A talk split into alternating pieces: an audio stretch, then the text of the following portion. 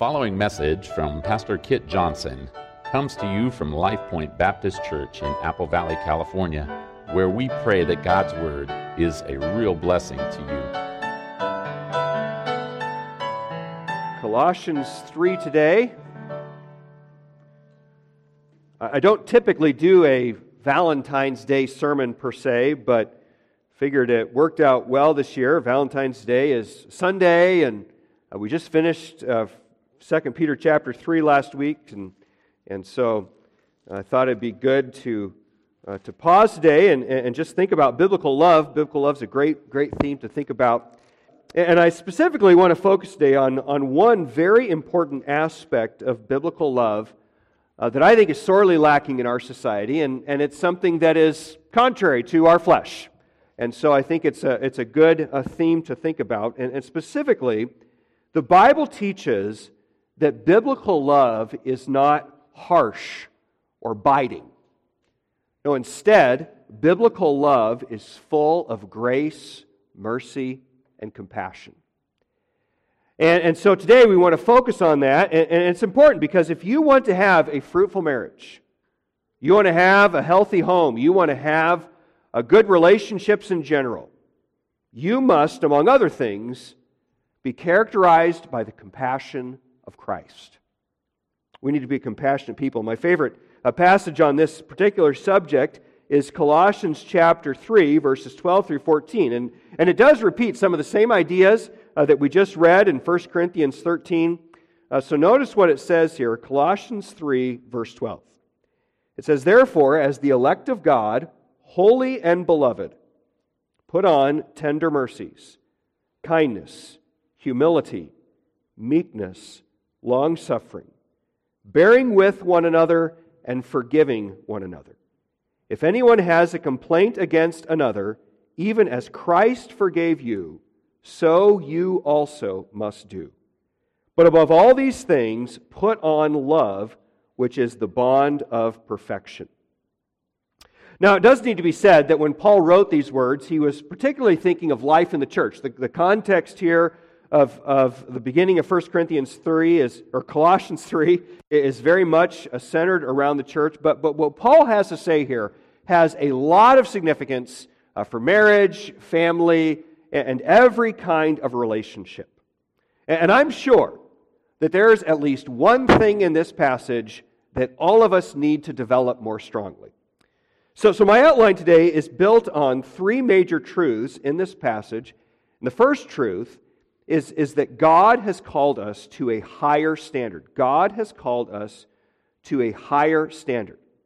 Now, I'm glad uh, that, that the passage begins with, with this high standard because many of the qualities that we're going to see, particularly in verses 12 and 13, are, things that are not normal.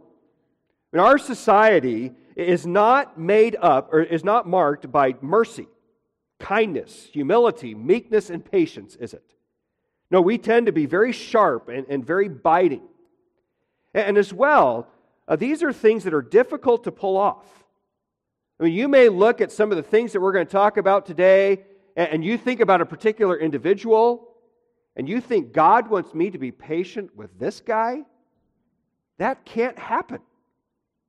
And, and so, and so notice, though, that, that despite those excuses we might have, Paul frames his challenge in these verses with the fact that we are the elect of God, holy and beloved. And those three descriptions do a couple of things for us. First of all, they give us tremendous hope that we can do what God is calling us to do. And secondly, they also add great weight to God's demands. These are not things that are great to do if you get around to it. These are things that are required of the people of God. And, and the background to these three terms uh, is God's relationship to Israel. So, so keep your finger here, uh, but turn over to Deuteronomy chapter 7. Deuteronomy 7, because I think uh, this passage gives us a good foundation, a good framework uh, with which to understand what Paul is trying to say. So, Deuteronomy chapter 7, and uh, God is, or excuse me, well, Moses is speaking to Israel just before they enter the promised land. And, and Moses says to Israel in Deuteronomy chapter 7, verse 6. He says, For you are a holy people to the Lord your God. The Lord your God has chosen you to be a people for himself, a special treasure above all the peoples on the face of the earth. The Lord did not set his love on you, nor choose you, because you were more in number than any other people, for you were the least of all peoples, but because the Lord loves you, and because he would keep the oath which he swore to your fathers. The Lord has brought you out with a mighty hand and redeemed you from the house of bondage, from the hand of Pharaoh, king of Egypt. So, so this text tells us, first of all, that God chose Israel. Of course, our text says that we are the elect of God. But, but neither of these choices are because of anything in us, right? I mean, Moses says to Israel, God chose you despite the fact that you were the fewest of all people. There was nothing lovely about Israel, nothing about them that, that pulled God towards them. No, God loved them out of sheer love and mercy. And of course, it's the same for us. When I'm not a Christian today, I'm not loved by God today because I'm so wonderful and so precious, and God couldn't do anything but love me. No, He loves me because He is full of love and He is full of grace. So if you are a Christian, God has given you an amazing gift. You have received an incredible love from our God, a love that is full of grace and kindness. And as well, here in Deuteronomy 7, uh, is, uh, Moses calls Israel, uh, there in verse 6, a holy people to the Lord your God. Now, now when, when the Old Testament speaks of Israel as holy, it's not typically meaning that they were righteous in their character, right? Because Israel was very rarely a righteous people. They were wicked, much more than they were righteous. No, no when, when he speaks here of them being a holy people to the Lord, the idea is generally that they have been set apart to God as his special possession. And of course, uh, that's our focus this year with our theme devoted to God, that we have been set apart as God's special people. And, and, so, and so he's saying here that, that we belong to God. We are not members of this world, we are his. And then the third description uh, that comes up in our passage and that's reflected here is, is God's love. So, so verse 7 says there that God, the, you know, Moses says, The Lord did not set his love on you or choose you because you were more in number than any other people. No, instead, verse 8 says that, that all these graces have been given to you because the Lord loves you. God loves his people. And again, I think it's important to recognize that the focus is on God's initiative. Now, God's love is, is not based on anything lovely in us, but based on His goodness and His kindness. So, if you are a Christian today, I think it's important that we, we ponder again the fact that we have been blessed with wonderful mercy and grace. We are the elect of God, His holy and beloved people.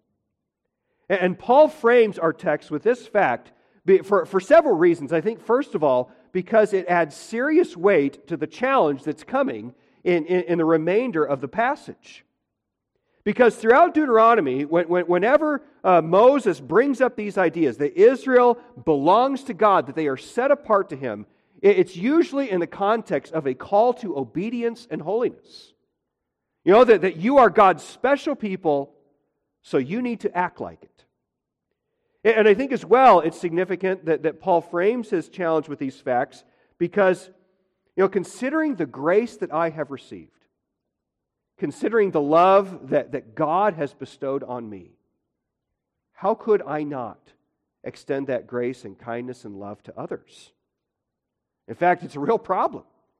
If I have been beloved by God when I deserve nothing at all, and I turn around and I am unwilling to show that same grace and kindness to others.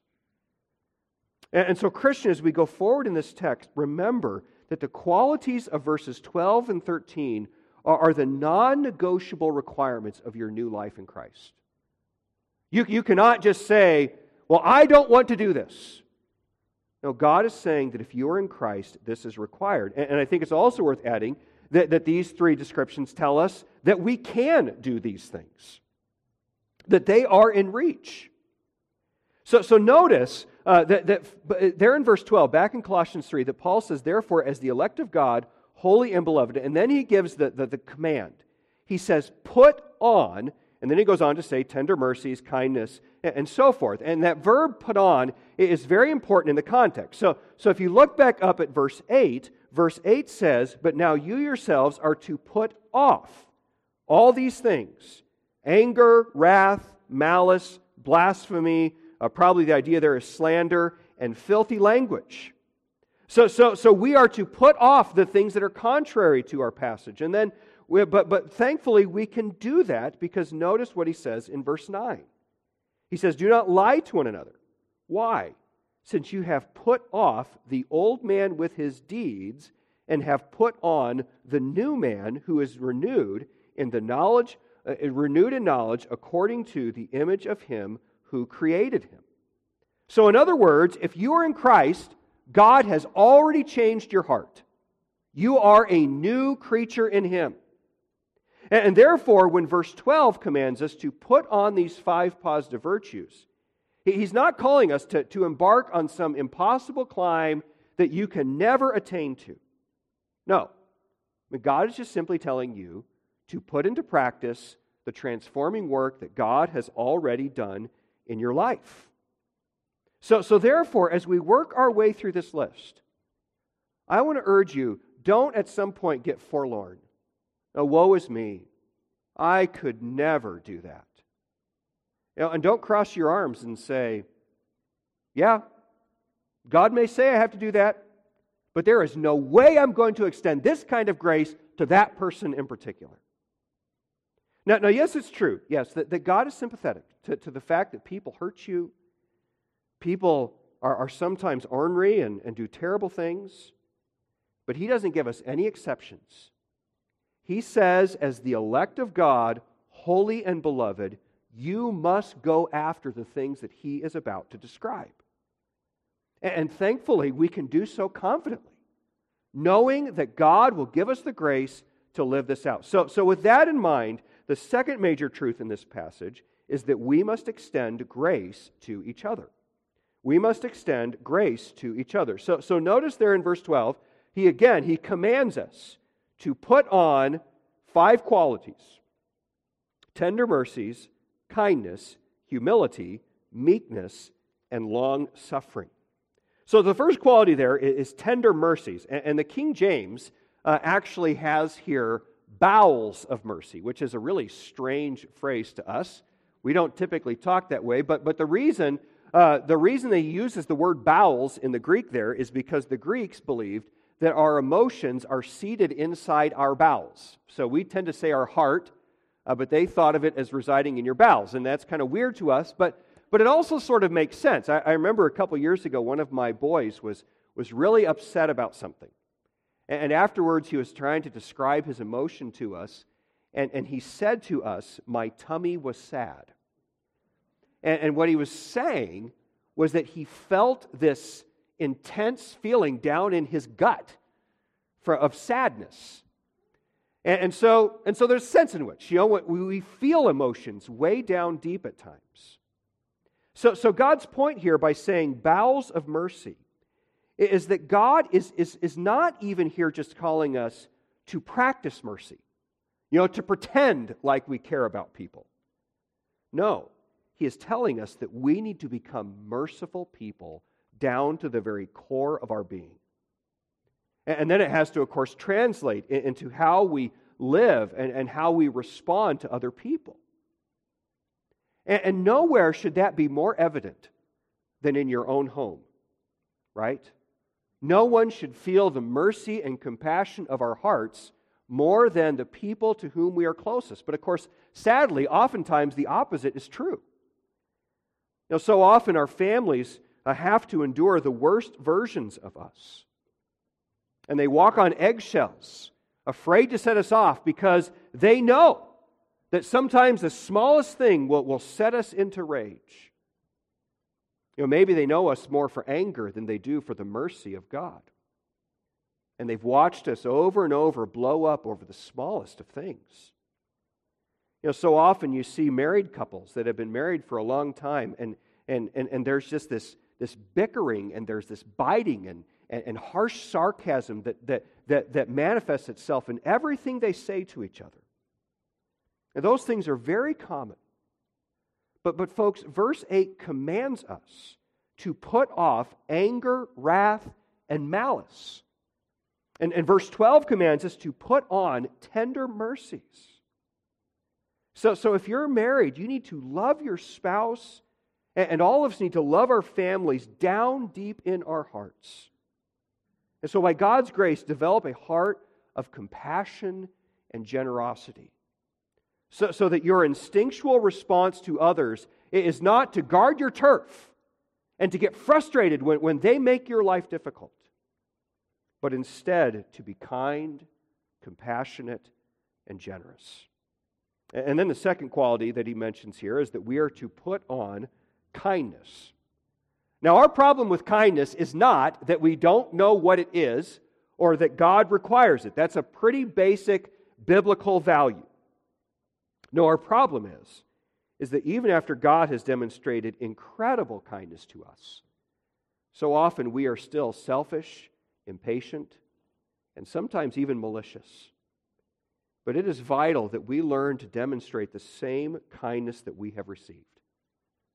That, that we are people that are caring and giving. And, and so it's such a simple concept. But, but if we can just learn to be kind, it has tremendous potential to, to transform our relationships. And then the third thing we're to put on is humility. And I thought it was interesting when I studied through this passage to learn uh, that, that this Greek term that's used here for humility, we have no instances in secular Greek where this term is used positively. The Greeks always looked at it as a negative idea. And that's because uh, they believed that, that to be humble was to be weak and cowardly. But of course, the Bible teaches the exact opposite that one of the most outstanding qualities of our Savior was that he was humble. He came not to be served, but to serve. And, and, and so, in everything that he did, he had the heart of a servant. So, so I want to urge you you know, don't spend your days dwelling on everything that is great about you. You know, my, my, my family ought to be so thankful for all I do for them. They ought to be so thankful that I do this and I cook meals and I get up early and I drive here and I drive there and, and I put up with this and I put up with that. Don't live your life that way. No, instead, embrace the humility of Christ and, and, and view it as a privilege to serve, not to be served. And then the fourth quality that we're to put on is meekness. And meekness is another quality that the world tends to ignore.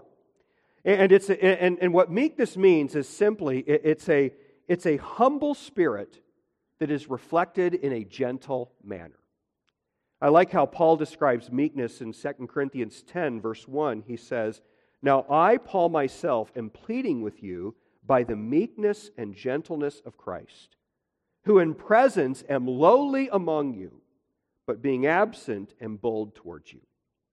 Now, I like that because when we think of Paul, Paul was not a weak leader, was he? There was nothing cowardly about him. I mean, he could be very strong, very direct, and when things needed to be said, he said them. He got things done.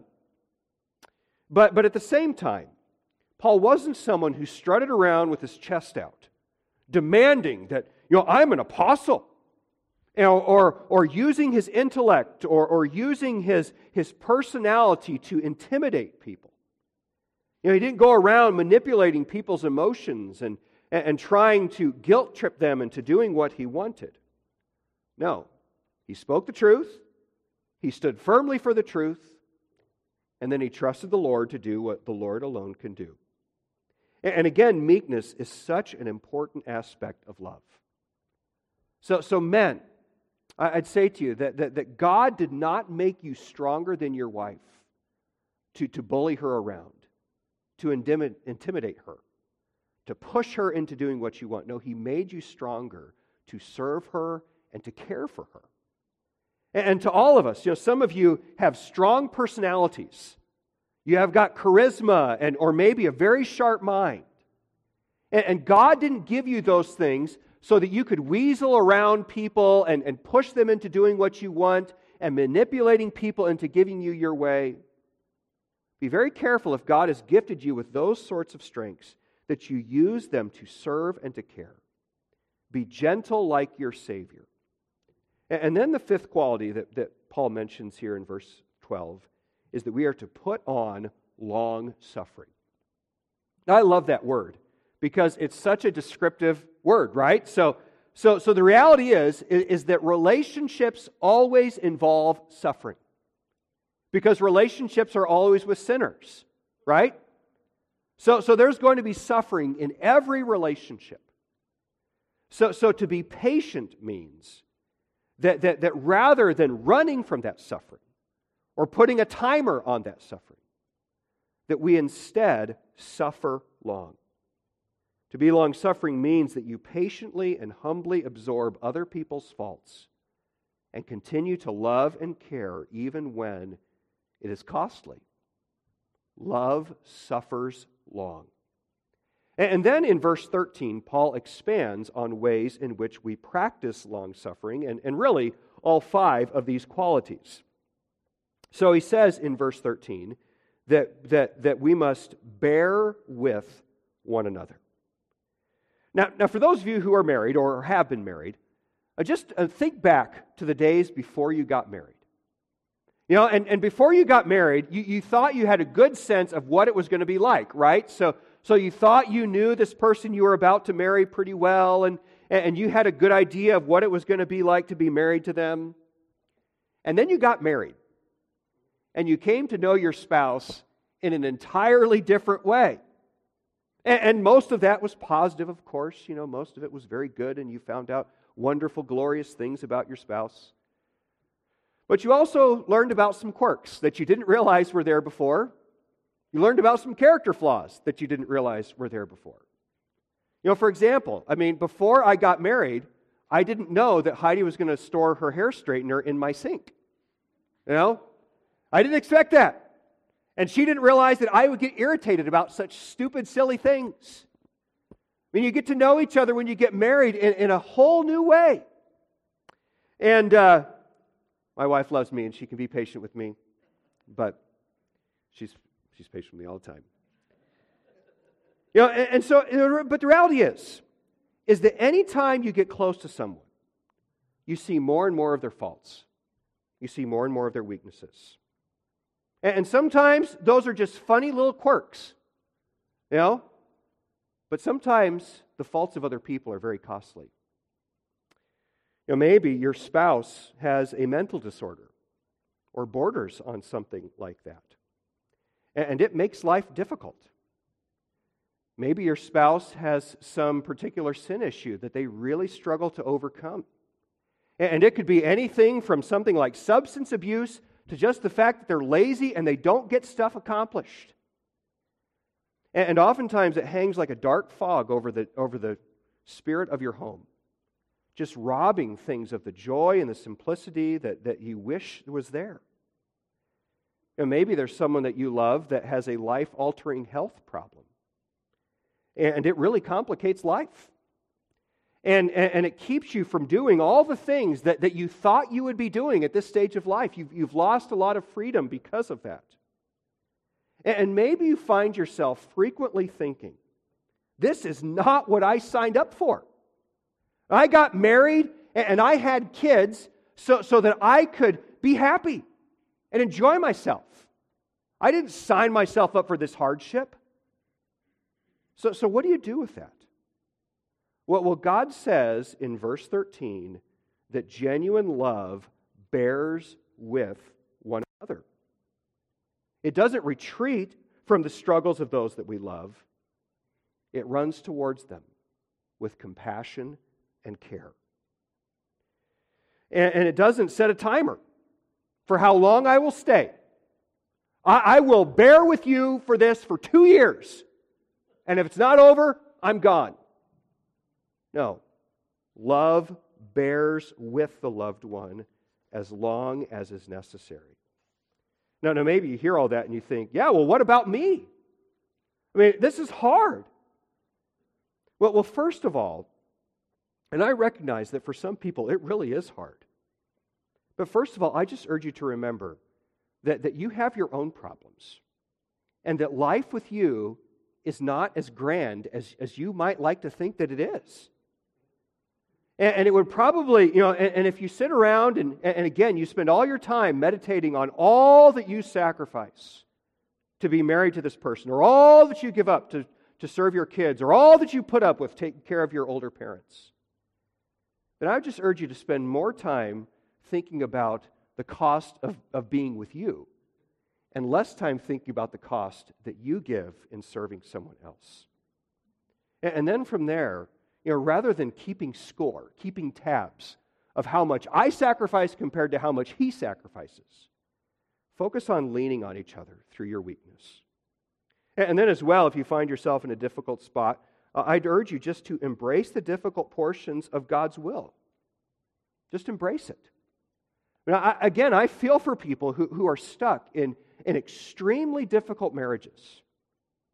You know, I mean, my, my marriage is a joy. It's a joy. Some people, it's not that easy. And, and I feel for those people, but, but I would just urge you to remember that relationships, including marriage, are not fundamentally for your happiness. You don't get married fundamentally to be happy. I really like um, uh, in Gary, Gary Thomas's book, Sacred Marriage, his subtitle is this question What if God designed marriage to make us holy more than to make us happy? That's a great question. What if God designed marriage to make us holy more than to make us happy? And the answer is that's why he designed marriage. And, and, and, that's, that's, and that's so contrary to how we think as a culture, right?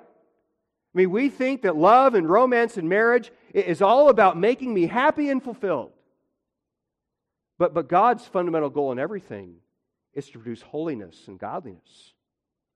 And the scriptures teach that holiness and godliness and rest in the Lord will satisfy your heart in a way that no person ever can dream of doing. So, so, so reevaluate your goals and your values. And then, third, if you find yourself in a difficult spot, I'd say to, to trust the Lord that He is more than sufficient to carry you through whatever hardship He has called you to endure. He is sufficient. And, and yes, you might look at that and think, man, I, I don't know if I can take this for another five decades or three decades or whatever. Well, God is faithful, God is good, and you can trust Him. So, so bear with one another. And then closely related to that is the next action. He says in the remainder of verse 13 If anyone has a complaint against another, even as Christ forgave you, so you also must do. So, so Paul here mentions a scenario that we've all faced many times, right? So, so we have a complaint against someone because they sinned against us. And it hurts. And so often, when people hurt us, we, we hold on to pain, and our hearts, instead of forgiving, we, we begin to burn with bitterness and anger. And, and, when bitterness begins to creep into your heart, it has incredible destructive power. It, it completely reshapes our perspective, how we view this other individual. And, and, and so, what happens so often is then it begins to translate into, again, subtle jabs biting language, harsh sarcasm, and on and on down the list. And what's even worse in the context of marriage and, and other relationships too is that oftentimes we, we just become calloused. This person's not going to hurt me. I'm just going to ignore them. I'm not going to let them really get into my heart at all. I'm just going to exist. We're certainly not going to pursue reconciliation. And, and, so we think, I mean, he's the problem, not me. So if he wants to come to me and get things right, he can, but I'm not moving an inch. I'm sitting here, I'm not going anywhere. But notice the standard of forgiveness that we are to pursue. He says that even as Christ forgave you, so you also must do. So God says that we are to extend the same forgiveness to others that we have received from Christ. So if you're holding on to some hurt today, I mean, just ask yourself Did this person hurt me to the extent that I have sinned against Christ? I can promise you that no matter how much someone may have hurt you, you have sinned against Christ infinitely more. And, so, so, no matter what that person has done, God is calling you to forgive. Now, now, of course, I'm not saying here that there aren't consequences to sin. You know, sometimes uh, when people sin against us, there is a breach of trust that, that, that just simply cannot be repaired, at least not quickly. And, and, and so often, you know, there are, there are, there are consequences to sin. That, that, you know, that, so the point here is not that, that we just turn a blind eye to the realities of life. We're foolish and, and stupid about uh, the, the people's sin patterns and so forth. So, so we have to be wise and, and we have to seek their spiritual good. All right? Because love does not just ever turn a blind eye to patterns that need to change. But at the same time, it is never right to hold on to bitterness or to withhold Christian love because of how someone has hurt you.